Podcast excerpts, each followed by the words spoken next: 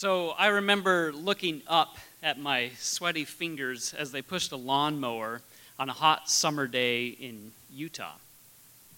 I didn't want to mow lawns forever, so I tried to think of the most prestigious thing I could possibly do with my life. And then in my six year old mind, I knew I was to become the prophet of the Church of Jesus Christ of Latter day Saints. The Mormon Church, as it's called, professes a belief in Jesus, the Bible, the Book of Mormon, many revelations, uh, has rules what to eat, what to drink, how many body piercings are appropriate, what kind of underwear to use. It has a checkered past, but I trained myself to look past issues of institutional sexism, racism, and coercion. I committed myself to the kingdom and even promised to give my life if necessary, to help establish Zion.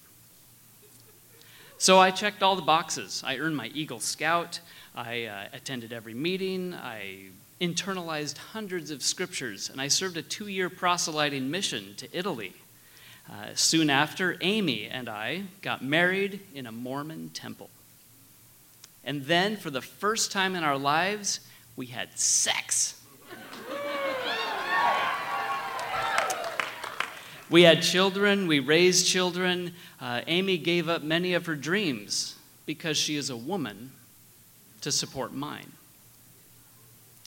We never drank a drop of tea or coffee or alcohol, and we donated thousands of hours and thousands of dollars to what we sincerely believed was God's one true church upon the face of the earth. So even with our kids doing well, my career on track, I knew something was terribly off. The whitewashed history that we were taught in Sunday school didn't mesh with other sources. And over time, my personal dreams had been replaced with the goals of the church. I had lost control. I had gulped down that Kool Aid. So I began what was for me an unprecedented investigation into the history and doctrines of the church, and not just the Mormon church.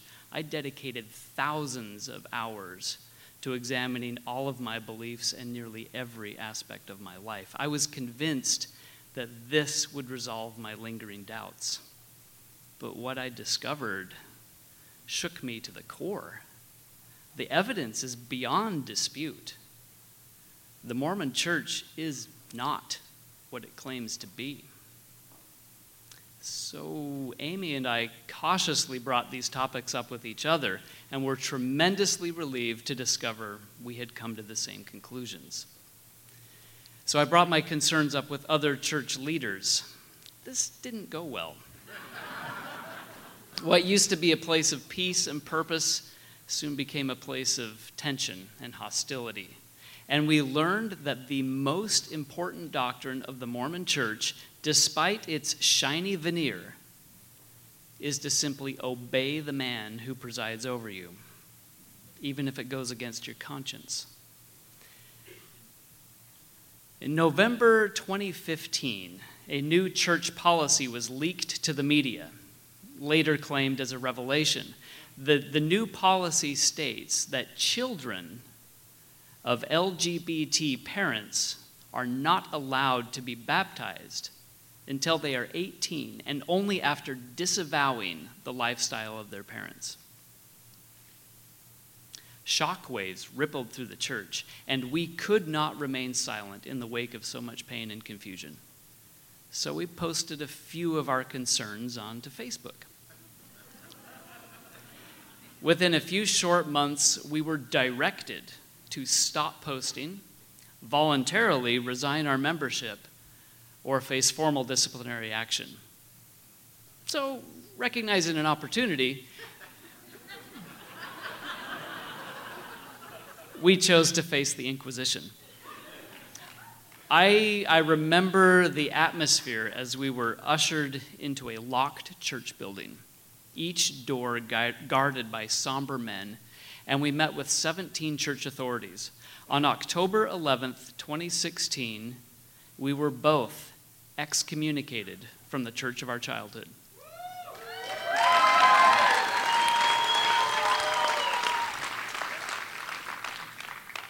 A lifetime of dedicated service, it seemed, was erased in a matter of hours.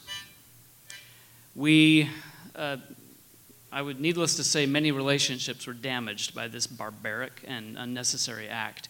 Uh, for a moment, we thought perhaps we should try to stay in the church for our children. And then we thought, no, we need to get out of the church for our children. The, the, of course, the choice was theirs, and we said we'd support whatever they wanted, and they were like, we're out. The, the details of this story were, were recorded on a podcast, and the loving response we received from thousands of people across the globe was truly overwhelming. We were humbled as we learned how many members of the church silently no longer believe it is true and feel so isolated when they discover their core system of belief is fundamentally flawed. Divorce, depression, suicide.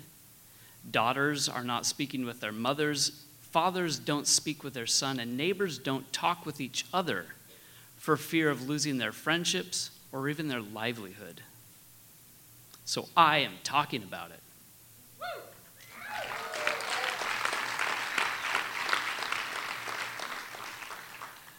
Our family made it out of the glass cage, and it feels like we won the lottery.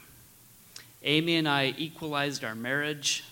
We discovered much healthier ways to relate with each other and our children as we spat out that damn Kool Aid. Our conversations are often now filled with phrases like cognitive dissonance or confirmation bias or, you know, neuroplasticity or groupthink. And we have much more laughter. Personally, I have become blissfully agnostic and I have definitely given up any plans to become a prophet. the, uh, we, we found ourselves pushed from the nest and uh, are flying free in a beautiful world full of community and connection. And without exception, every, every aspect of my life is better, including the freedom to pound a cold and hoppy IPA. Thank you.